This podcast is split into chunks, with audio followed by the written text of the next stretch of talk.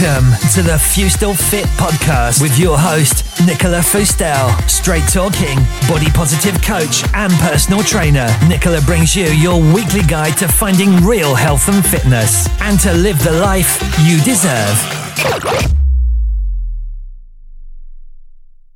Hello, and welcome to the Fustel Fit Health and Fitness podcast and radio show on 91.8 Hayes FM. I'm Nicola Fustel, your host, and you can probably imagine that my special guest today, we're talking about money.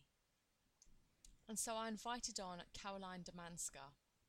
She's the founder of Money Mindset Coaching, helping people to create healthy bank balances whilst living the life that they love. Having created financial freedom for herself and with over 20 years' experience in the finance industry helping professionals, entrepreneurs, and families to get to where they want to be, she realised that the number one factor that creating wealth was having a supportive mindset around money. It was a key for her and her clients to feel confident, not only in their day to day dealings with their money, but also with creating more wealth, getting rid of those blocks, niggles, and money upsets that you may not even be aware are holding you back. Caroline helps you to level up your income, upgrade your life, and feel confident with money. Caroline's website is www.moneymindsetcoaching.co.uk and you can contact her on caroline at moneymindsetcoaching.co.uk. All the links will be in the show notes as always, and I please ask you that you could kindly, if you like the show, obviously, to leave me a rating and review on iTunes and also consider becoming a Patreon because now my Patreon money is going to Mind, the charity for mental health disorders, and I would really love to raise awareness and give them support for all of the work that they do. So I hope you enjoy the interview today.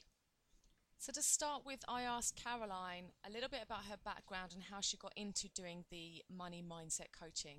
So, um, I um, have been in finance in one way, shape, or form since um, 1994, so when I first um, started in banking. And I qualified as a financial advisor here in the UK. And then, uh, and that was back in 2000. And in 2008, I decided to move overseas. I got the opportunity to go to um, to Abu Dhabi.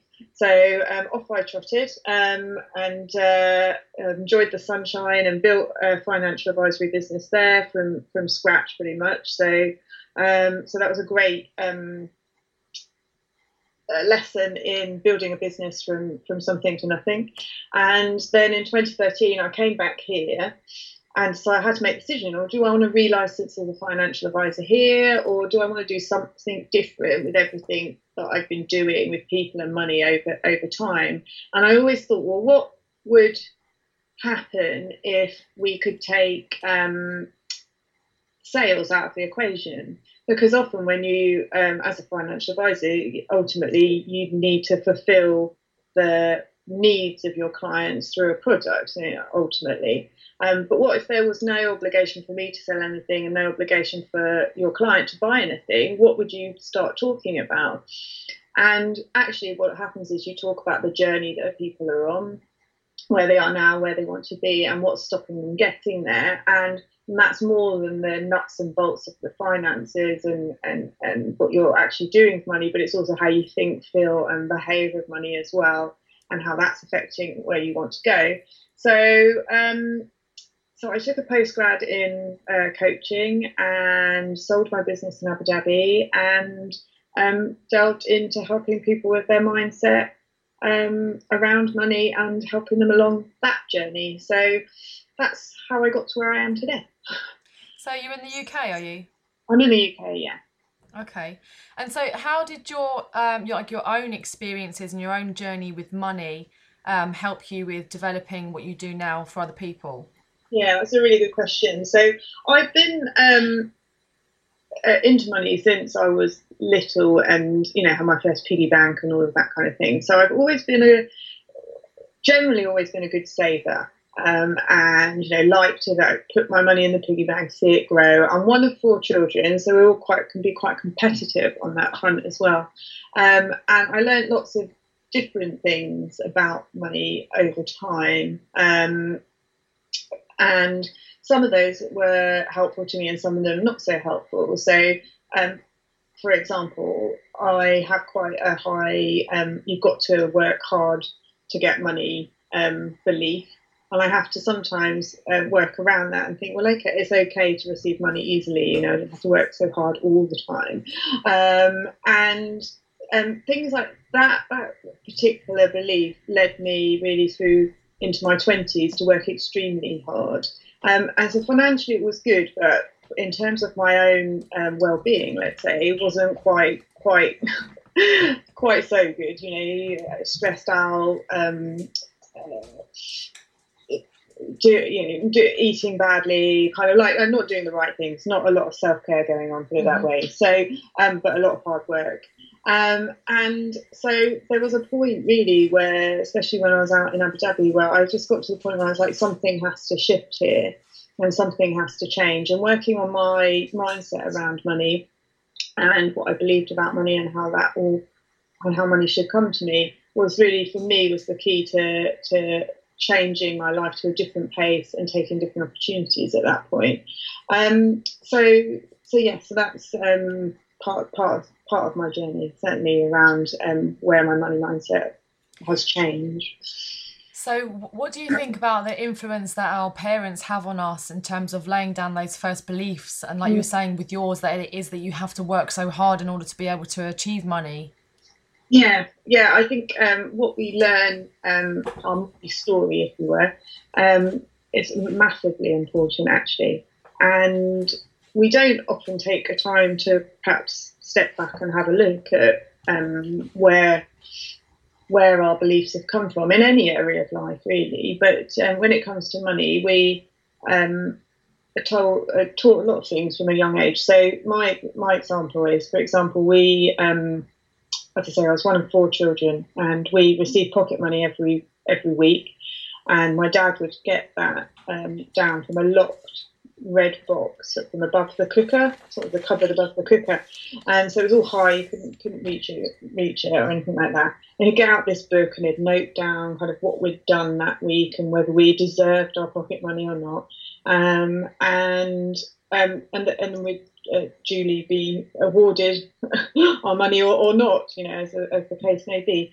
And I think, and that all sounds like pretty typical, right? It's not, um, it's not a harsh story or anything like that. But the things that come through from that for me in the future, when I've reflected back on my money story, are things that I like to keep money out of reach you know, I can have it there, but it's always there, sort of locked away, just out of reach, not really there for you to use, but it's somehow for you to look at. And by having it there, it gives perhaps a sense of safety or something like that. Um, that you are rewarded for your hard work by money, as I've mentioned. Um, and and and that money is somehow somehow kind of deserving. So all those things are um, to a degree true or not true, and may serve to empower you or disempower you. So any thoughts you have never live in your head, head rent free, right? They're there and they're driving you in a particular way, and it's deciding whether those thoughts are supportive or not supportive to you is the key. But in the first instance, it's raising your awareness. So just reflecting back on kind of the different things that you learn around money from your mom, your dad, brothers, sisters, from grandparents, from kind of the stories that were told in your family and that sort of stuff is really helpful in raising your awareness around what you think around money. Yeah, because I think it must be really hard if you do have some issues with money to actually know where they came from because you might not necessarily know that what you were told as a child is affecting you now as an adult. Like, yeah, exactly. Yeah. For example, I, money is the root to all evil, and thinking that people who have money or are rich are um, stuck up or there's something wrong with them. Yeah, yeah, yeah, yeah. That's a big one actually, and that's something really. If you're looking to create more wealth in your life, I'd say really have a think about what it is that you think about other people with money. And some of the, one of the easiest ways of doing that is you know you, you know you can look in any magazine, watch watch the TV, um, that kind of thing, and see what kind of thoughts and feelings you have that come up when you come across somebody um, with with more money than you or more wealth than you. Um, so yeah, those those things because if you think that rich people are, are stuck up, for example, just as an example there, um, why would you ever want to be one? Right? Why would you ever want to be rich if you think these bad things about them, uh, about that type of person? Um, so you have to start finding more positive examples, let's say, of um, of people with money so that you can decide because ultimately you can decide to be whatever kind of wealthy person you want to be right you know it doesn't have to be this kind of stereotypical greedy banker or anything like that you know it's it, you can be whatever wealthy person you want to be right do you think also your the words that you use can um, help shape what happens in the future for example if you say um, like I'll never have money, or if I ever get money, excuse me, if I ever get money, you know, so you're already setting yourself up for never having it, rather yeah, than yeah, when I yeah. get money, I will do this or that. Yes, um, yeah, two things that come to mind um, when you said that is um, often um, we can be um, waiting for a point in time to happen before we do the next thing or do something something. So when I have uh, so much money in the bank, that's when I'll be happy. Or when I um, clear that particular credit card, that's when I can start like um, doing something else. I don't know. So we're always waiting for the next thing to happen. But I think there's value in always setting intention for all the things that you want to do and starting in some small way um, to to move yourself towards that. And language can be one of the ways of doing that. Just set it, talking in more positive terms around money starts to set the intention for better and more positive things to happen around it. Um, so a simple one can be about um, using the phrase "I can't afford it." Right? Yeah. it's quite negative. I can't afford it. Um, what you're doing actually anytime you um, decide what you're doing with money is you're choosing where you spend your money. So I'm choosing to spend my money on um, on my water bill, right? I'm choosing to spend my money on my rent. I'm choosing to spend my money on my mortgage. You know, it's um, and I'm if there's something that you want, you can say, well, actually, I'm choosing to spend my money on my mortgage at the moment, but in six months' time, I I will have uh, created enough money that I can then choose to spend my money on a holiday as well, or whatever it is that you're looking for, right? Mm-hmm. So um, it's important to really think that you're already choosing to spend money in a particular way. And my, I appreciate sometimes those things don't feel like a choice, right? You've got to have a roof over your head, you've got to pay your bills, but there's still choices in some way. I mean, you could just pack up, pack it all up and say, oh, "I'm going to be a nomad and go around the world," right? So yeah, I guess it's like um, smokers. Some people who don't have enough, like lots of money and can't do certain things, but yet if you're a smoker, you've still chosen because you prioritise the smoking, so therefore you've paid for the cigarettes. Yeah. yeah, yeah, yeah. So you're always making choices, right? And some of them just don't seem seem like choices, but they, in fact, they all are. We all have we we all choose how how we live our life and where where our money flows towards, right? So, as a coach, obviously for mm. money, I imagine yeah. people would seek out the help of a coach because they don't have any money or they're having issues with money and they need some help with that. So, how yeah. do you get them to pay if they're having issues with money? so that that's a good point, and I suppose I fit kind of somewhere in between a debt counsellor and a, a financial advisor.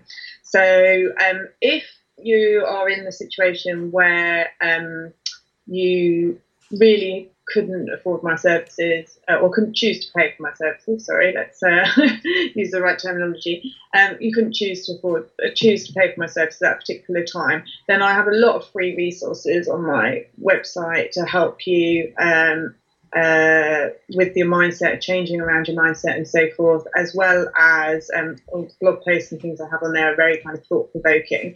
And there's also I uh, have on there access, uh, links to like the different um, debt counselling charities and so forth. So things like Step Change and stuff like that. So there's a lot of places that you can go to that will help you set up um, like budgets and um, if you're having trouble, say, paying a mortgage or paying any debt uh, credit card debts and things like that, then those that they can help you sort those out so they're more manageable and all of that kind of thing. So I'm not a debt counsellor. Um, but I can point you in the right direction, and I'll always have a chat with anyone. I offer 30 minute uh, complimentary consultation. So if I think um, in our discussion that it's not the right thing for you to be um, spending money on myself, I'll tell you straight away, right, and I'll put you in the in the right direction. So, there, but there's a lot of things that you can still get from what I offer in terms of what I put out, the information that I put out there, and so forth. Mm-hmm. Um, and then, so I, um, my uh, typical client, let's say, is someone who um, um has some some money, maybe has a regular income, but just feels it's not really working for them correctly. So it always feels like they're wading through treacle. That um, as fast as the money comes in, it's going out again. Um, that um, really, for their point in life, they should be further forward. I should have a bit more money in the bank, and maybe I should have something behind me, but I don't. Um, or and they just know that they are ready for that next level in both income and for their money to be working on a more uh, better for or feeling better about money essentially in their life. So, um, so those sort of people, they wouldn't go and see a financial advisor. They don't have necessarily the money to invest, but they have the income. It's just that once the money comes in, it doesn't seem to be stay, staying around for long or going somewhere else.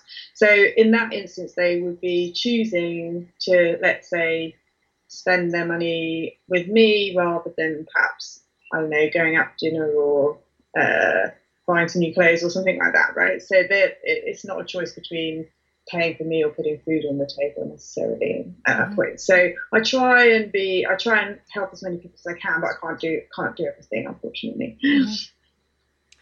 Um, and the phrase, if you don't risk anything, you risk everything so which I've heard a lot from entrepreneurs, and I've read a few books, for example, like uh, Richard Branson, yeah. um, Alan Sugar. And a lot of people talk about starting from nothing and then getting to where they are, but also losing everything along the way. Mm. So it makes me feel like, as an entrepreneur, I want to risk things, you know, yeah. take risks, and I become a bit of a spontaneous person. What yeah. do you think about um, spontaneous buying and taking risks?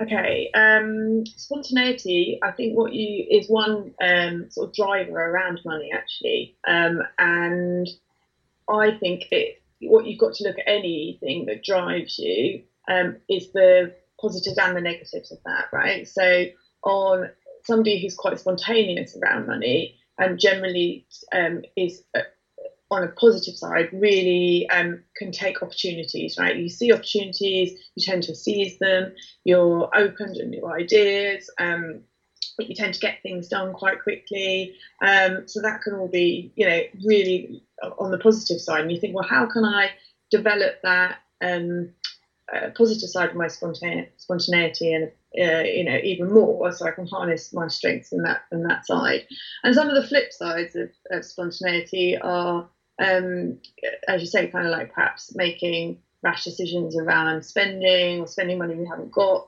particularly at that time, and, and, so forth. And so, what I one of the techniques that I work with people is putting um, getting people to put um, their money into different jars or different envelopes, however you want to imagine it. Typically, we use e-savings accounts, right? We don't typically use physical envelopes or jars or anything like that anymore. But um, one of the things that I have in there um, for people is um, a couple of a couple of different types of accounts. The one we call like the fun account or the joy fund or whatever you want to call it, um, and that money is to be spent on fun, spontaneity, um, and all of those things. In fact, I, for some people who are not very good at being spontaneous, I, I say they have to spend all of that all of that money in the month, right? It's like a prescription. You've got to spend all of this money on fun fun stuff. That sounds good. yeah. It's really liberating for, for people actually. It's something really worth trying. Um, but if you find that you're more already kind of quite a spontaneous person, then the fun fund's also useful.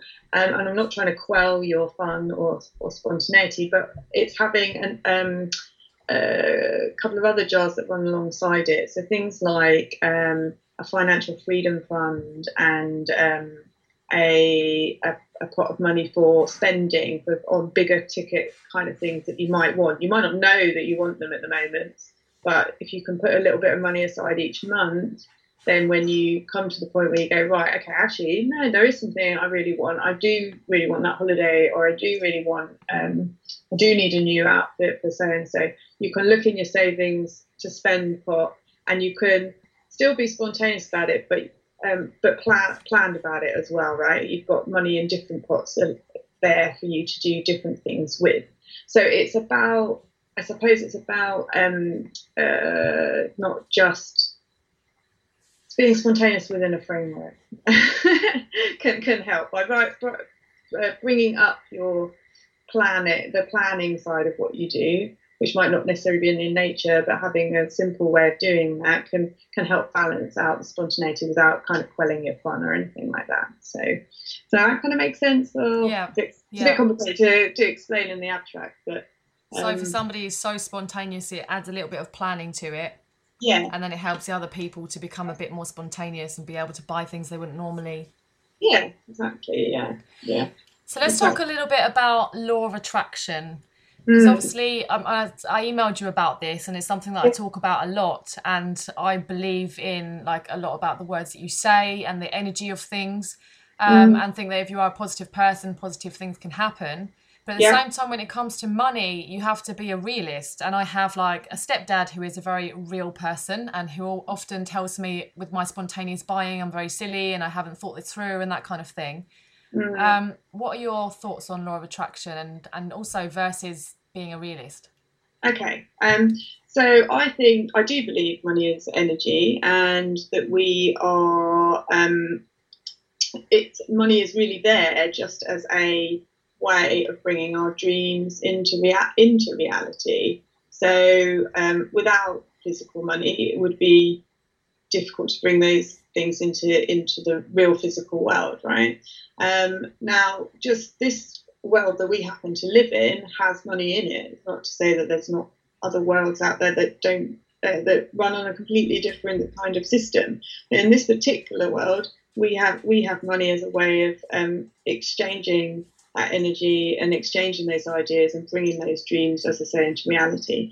And I think the thing to um, be aware of is that um, I believe that money is one of the ways that the, the universe can really bring what we need to change to our attention. Um, now, because it's such an, a big thing in life, right? It's such a constant thing that's that's that um, that's involved in so many things that we do. It's one of the ways that we can, if something need, if we need to change our trajectory, if we need to change what we're doing, then money can be, or the way that money behaves with us, can be an important um, way way that the universe is kind of flagging up hey, hey, you need to do something different here. I'm trying to give you a lesson. Um, and so I think when things um, go either way, they go well or not so well in your money world, it's always important to think, well, what's the lesson? What am I trying to be shown here? What do I need to learn from this? And, and where should I be moving with it?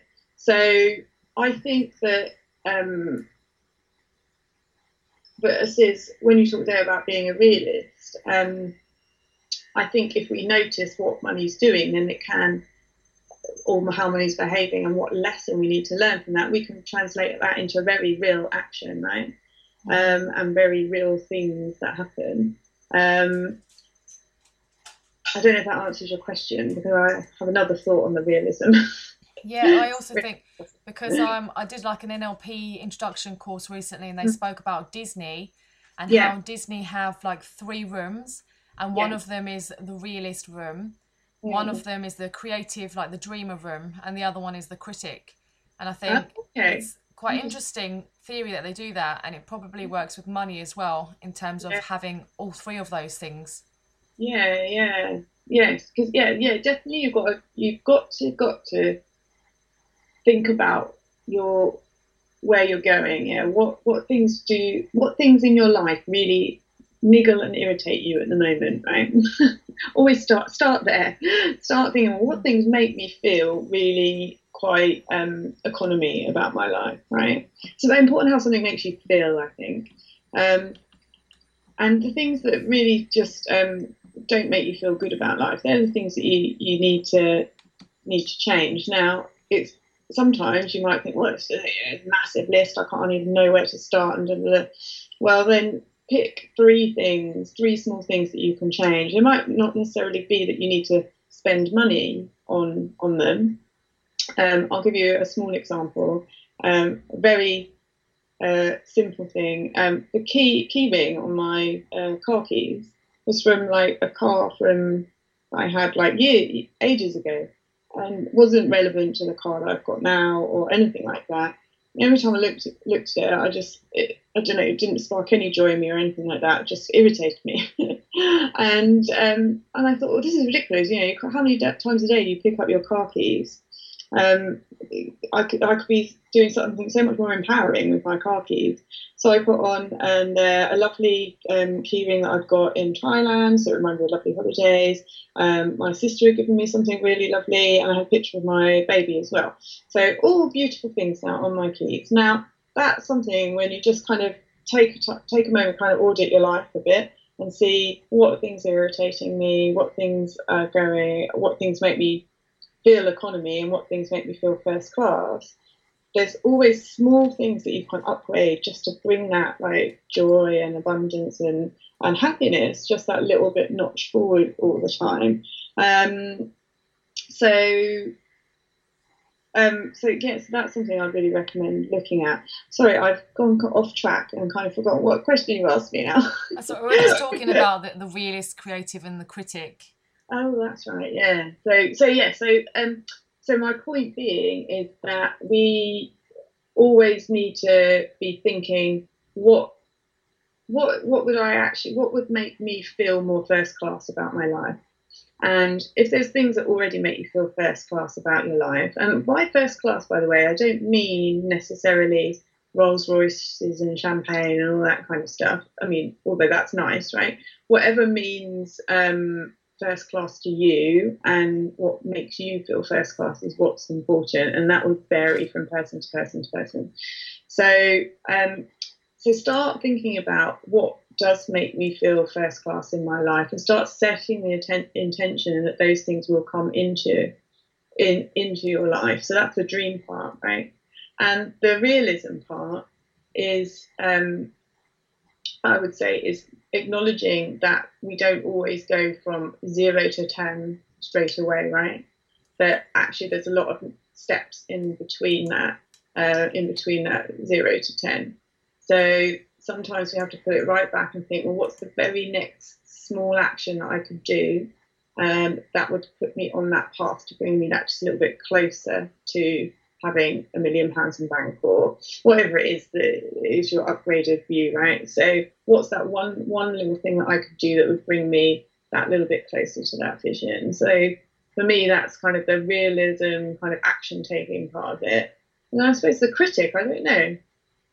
It's a uh, critic makes me think, well, have I looked at all my options? Have I um, have I have I really expanded my mind to all the possibilities that could be that could be here to generate what it is that I'm looking for. So, for example, if you're looking to generate more income, a really useful exercise is to write down all the different ways you could think to generate more income, and even things you might think, oh, I'm not sure if I'd really want to do that. I don't know, like dog walking or something like that, or babysitting. You think, oh, I wouldn't really want to do that, but actually, there are all possibilities and all things you could do, like renting out your room or uh, this, that, and the other write down everything without censorship, and then that opens your mind to to be to more possibilities coming through to you. So I, I have done an exercise like that before. It was really useful actually, and mm. you think of it in terms of like an emergency. Say your house was on fire or something, and you wanted to save your children in the house, like.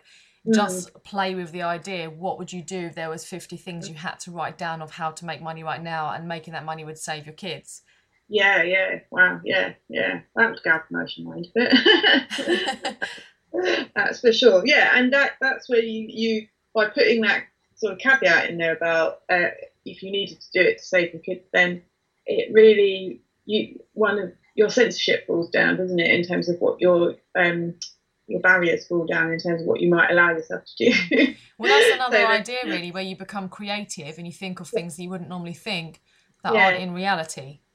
Yeah, exactly, exactly. So, um, so yeah, it's really important to set the intention um, uh, around things, and that's what I was talking about earlier around um, when I was talking about the different jars of money mm-hmm. to set up. A lot of times, people, as I say, wait until, it, let's say, for example, you've got some debt, and um, it is always a good idea if you've got high levels of interest on that to to clear that down, obviously as as, as you can. But sometimes, um, if we then just wait and wait and wait until that that the point of that happening before we start start even putting a small amount of money towards anything else, i.e., oh well, I can't have any fun, I can't spend anything on on on bigger items, I can't save for my financial freedom. Um, I can't do any of those things, for example, until my debt's paid off. We get completely disillusioned and we get I mean having to just use our willpower so much to push towards that that one thing that it, it kind of overwhelms us I think over time.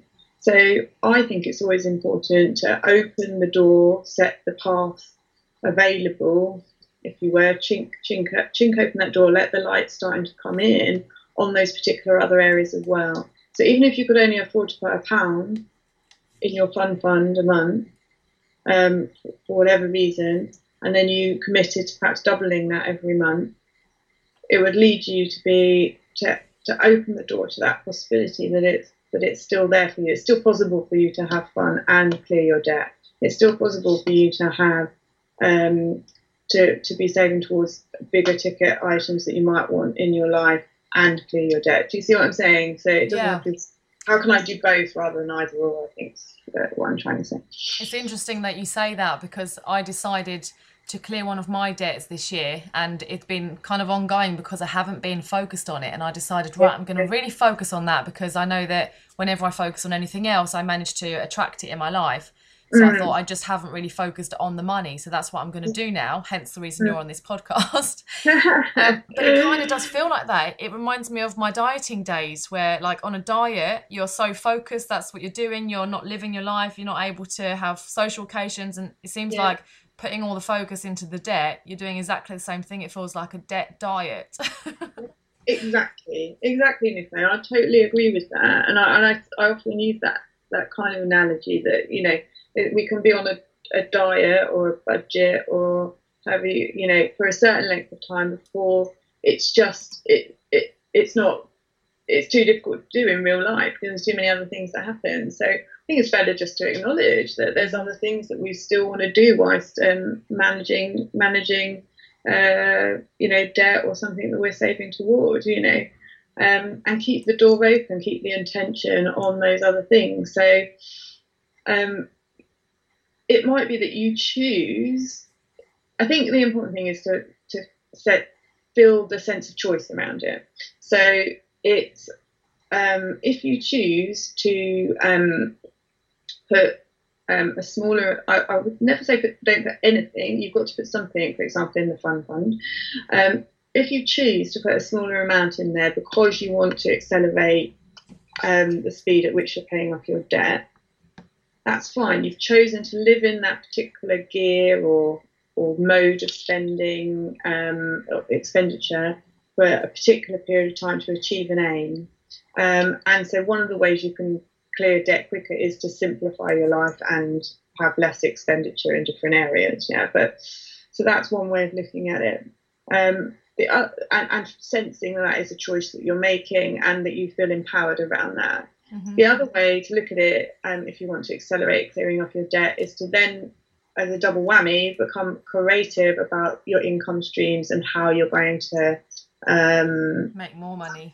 Money to clear it off quicker as well. So you can poke it, poke debt from two angles in terms yeah. of if you want to choose to simplify your life a little more, um, and, and and and then on the other side, start being creative about um, your income streams as well. Mm-hmm.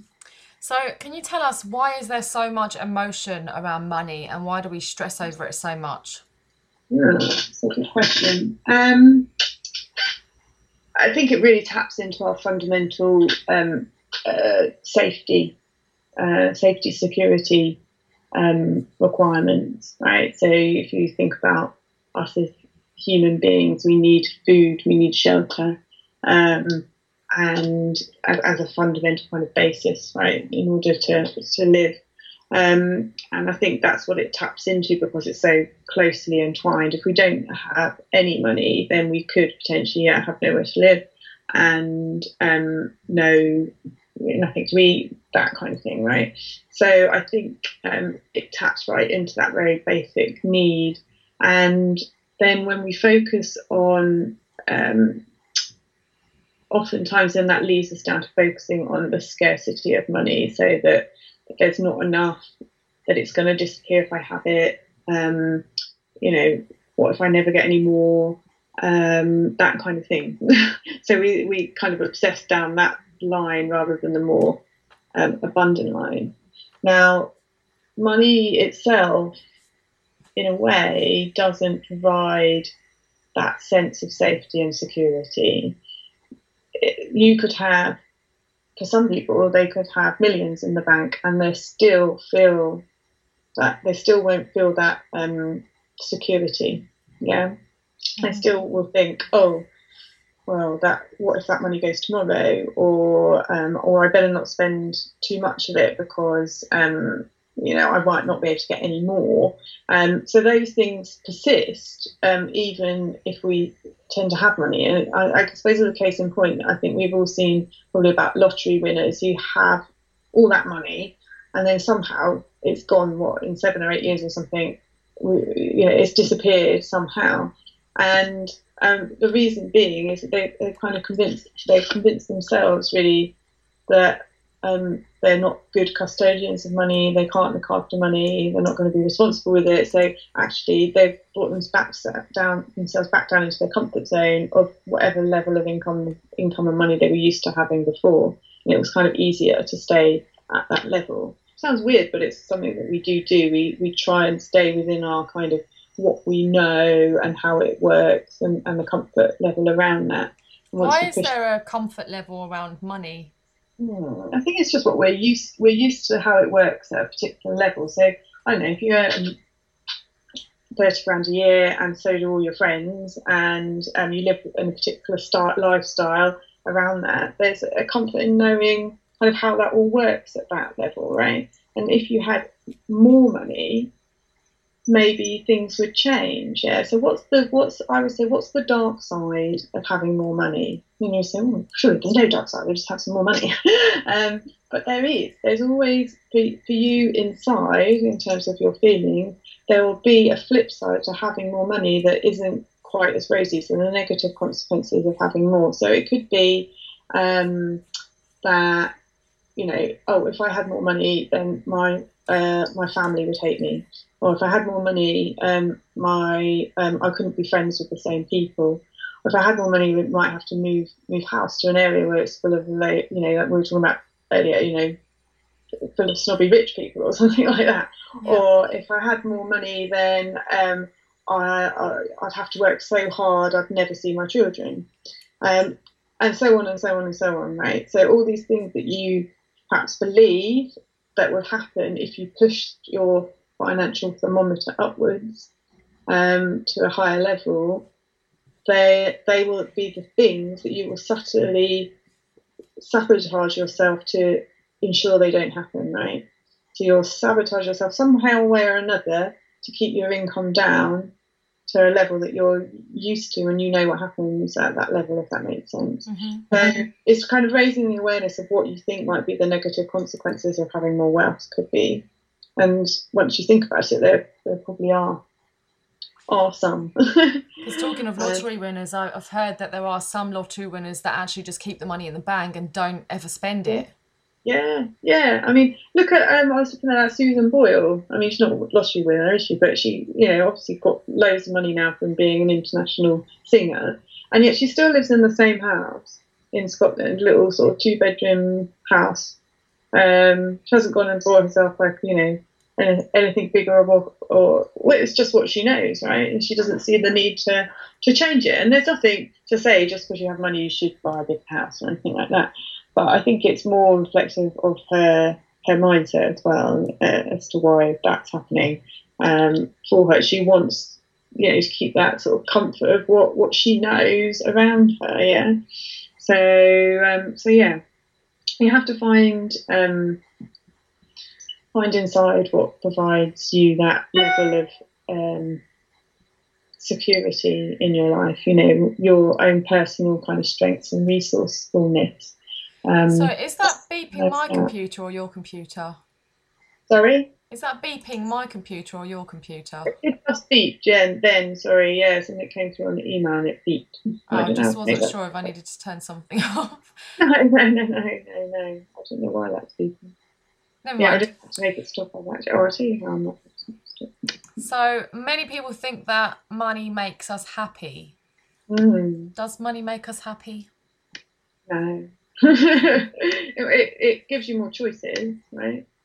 I think it gives you more choices, but I don't know if it makes you more happy. If you were unhappy without money, you'll probably be ha- unhappy with money, um, potentially, um, because um, it's not the money that's making you happy. It's um, how you are inside, I think, um, and what you then get that money to to do, I suppose, more so. Um, but yes, I think unless you sort of address why you're unhappy in the first place, I don't think just having money will make you happy. And maybe a few more choices, maybe, but I don't think that's. Yeah. I mean, it's nice to think, isn't it? If we won, won the lottery, would spring spring out of bed the next day. But and maybe there would be things that you would that money would enable you to do that would bring more joy into your life um, and so forth. But I think, like any, let's say, like some people say to me, well, if I won the lottery, I'd set up a charitable foundation or something like that, or I'd set up some, something along those lines. But actually, you could bring, you could be doing, okay, you might not be able to set up it. You could bring down a micro version of that, right, or some sort of element of that into your life right now. It's just that when you're if you had more money, you might be able to do it on a grander scale or a bigger thing, right? So it's, I think it's about thinking what brings you joy in your life now, whether you've got millions in the bank or a small amount of money, and how how you can bring elements of that into your life already. Um, when it comes to happiness, anyway. um, and in your newsletter, you say, "Let's create your money blueprint."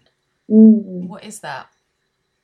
So um, that's a course that I have coming coming up. Um, um, so an online course, although actually this is my first uh, um, way of doing that. I've always worked one on one with clients, but I do think there's a, um, a gap to help people uh, on on a sort of more self study basis um, at, a, at, a, different point price point, so a bit more accessible than the one to one coaching, mm-hmm. um, and also allows people to work through at their own pace. Always have the materials to refer back to and things like that.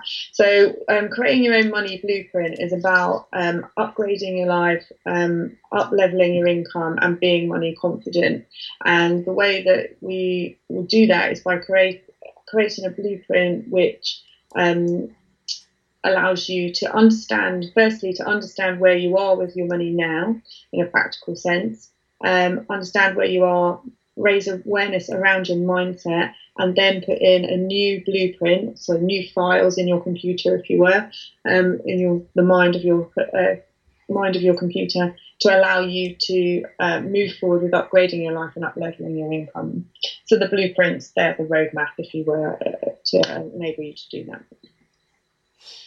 Um, and do you have any like tips for changing your money story? Changing your money story. The first thing I would do is um, get yourself a cup of tea, chocolate biscuit, sit down with a with a, a notebook, a lovely notebook, and write down all the memories that you can think of around money. Kind of, sometimes it's easier just to imagine yourself um, perhaps in the house that you grew up in or a particular point in time, whatever springs to mind, really, you know, age five, age eight, something like that. I don't know, whatever springs to mind. And then just start from there and move move sort of around chronologically, and you'll be surprised what comes up.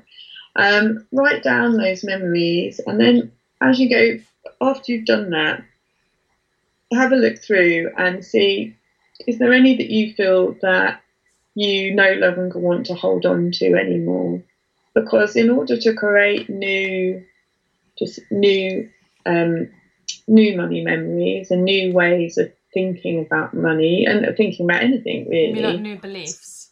Yeah, beliefs. Yeah, sometimes you have to make room to let go of, uh, let go some of the ones, the things that we've learned in the past to to make room for the new ones to come in. Um, and one of the ways of letting go of those can be to look through those memories and, and look at them and just say, um, if you feel happy to, you can cross them through um, and just say, um, I forgive you. Um, and I love you when you, as you do it. I forgive you and I love you. And just putting that sort of graciousness around that memory um, loving everybody who's involved in that memory, and also just forgiving anybody, you and anybody else who's involved in that memory, and just letting it go by crossing it out can really just help you release that memory out and allow you a bit more room for new stuff to come in. So that's one one thing that you can do. Um, and just that simple act of, of, of even just writing the memories down, even if you don't feel able to to move on from any of them can really raise your awareness around patterns. You might start to see some patterns there um, that emerge. You might start to see some particular um, ways of you think, oh, okay, I can see what, how that connects now to what I'm doing now in life. Hmm, does that serve me? Not serve me? Is that something I want to hold on to? So I think raising your awareness is like really, really important in the first instance. Mm-hmm and obviously changing your language as well. Yeah, money. Then. Yeah, absolutely, absolutely. Um, so that's yes, just a really good thing to watch. Um, how you're talking about money. Once you start thinking about it, you'll become quite quite aware. If you if you give yourself kind of I, don't know, just the challenge of spending a day um, of um, watching your language around money, you might be surprised what you come up with. Watching your oh, language and what, how you um, react around money situations because in one one day you probably do come across quite a lot of monetary situations, depending on like if you're out and about and things like that. But you know, even standing in the supermarket queue and looking at the other person shopping, thinking, well, oh, wonder why they want to buy that, you know, or oh, well, that's very, you know, you might think, well, that's very decadent and that kind of thing. I don't know. Just watch what you're, um, watch what you're thinking and watch what happens so, are there any like positive affirmations we should say instead of "I can't afford it"? Obviously, you mentioned earlier about I'm choosing to spend money on this instead of that. But yeah, are there any other like words we should use that might be more positive? Yeah, I think um, I I always like to think about um, receiving and being open to receiving. So I'm I'm ready and open to receiving money in any way, way, shape, or form that wishes to come to me um, is a quite a nice. I'm nice... adding that one to my list. yeah. Well, yeah. So and also yeah, and I think yeah. So that that receiving one is quite a nice one. And whenever I do that, because I just did it when I was speaking speaking then, even though you can't see me, right?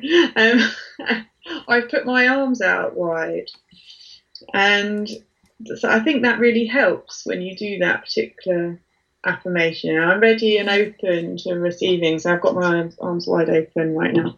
Um, income into my life or money into my life in, ever, in whichever way it wishes to come to me.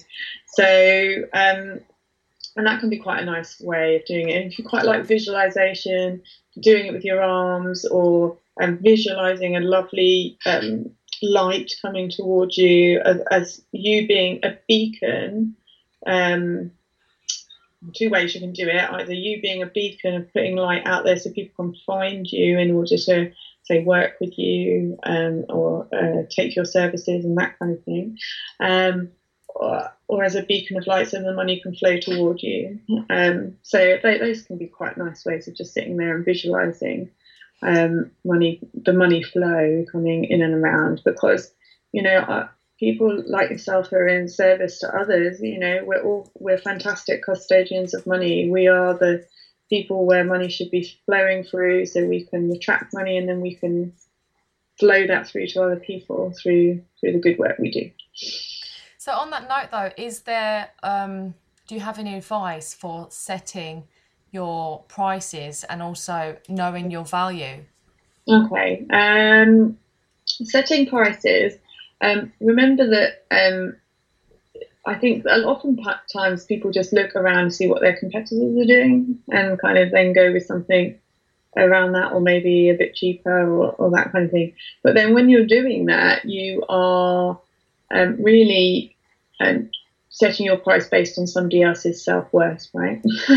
what they think yeah. they're worth. And really, you just got to decide for yourself what what is uh, your own kind of price that resonates well with you. And um, one of the ways of doing that can just be simply to, and it's quite handy if you do this with somebody else. Um, it kind of seems to work a little bit easier, but you can do it for yourself as well. You can just say different price points out loud. Um, so, um, you know, if you charge um, fifty pounds a session, hundred pounds, seventy-five, one hundred and twenty-five.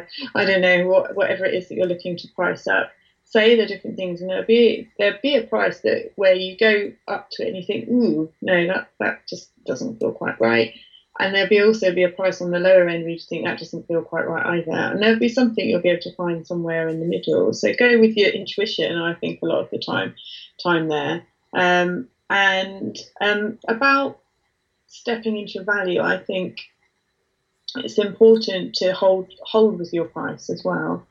So when you've decided what you're pricing, I think it's, and if you feel comfortable with that, it, I always recommend practicing that in front of the mirror or something like that. Hi, I'm Caroline and I charge £150 a session you know, I'll say to myself in the mirror and get it so it rolls off the tongue really easy. So that if somebody asks you if you're at a networking event or something like that, what you charge, you're not fumbling around and you're not ending up saying, oh yeah, but then for uh, yeah friends or because we're at this networking event, yeah, I'll do it for like 50% off or things like that.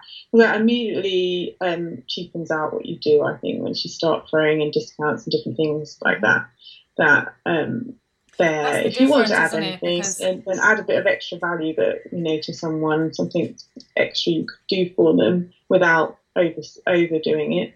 Um, so that you, but you know, discounting, I think um, somehow doesn't for me doesn't sit sit very sit very Same with me, just, just I price, feel like you're um, you enter a, into a bargaining situation then and mm. then you're not honoring your own value because if somebody went into the shops they wouldn't start bargaining with the person behind the counter about what they're going to pay. Exactly exactly exactly. And yet somehow with um, uh, services and things like that people somehow think that all small businesses self-employed people somehow think that um, that they can ask for you to do it for less. Well um, I think you just got to be hard and uh, you've got to be firm with your pricing and know know your value there. And there are always and also that's having a trust that there's always more clients and there's always clients who want to work with you at that particular price point, right?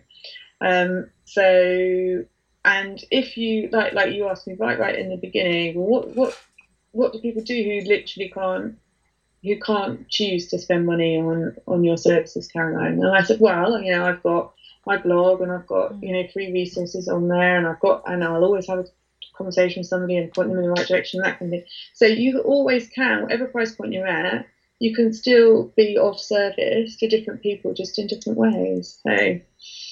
Because at the same time, isn't it true that if you undercharge, people undervalue yeah. It's like I if you buy a handbag that was really cheap, you just chuck it around. Whereas if you spend a lot of money on it, you're going to look after it and, you know, put it in a nice place and keep it clean.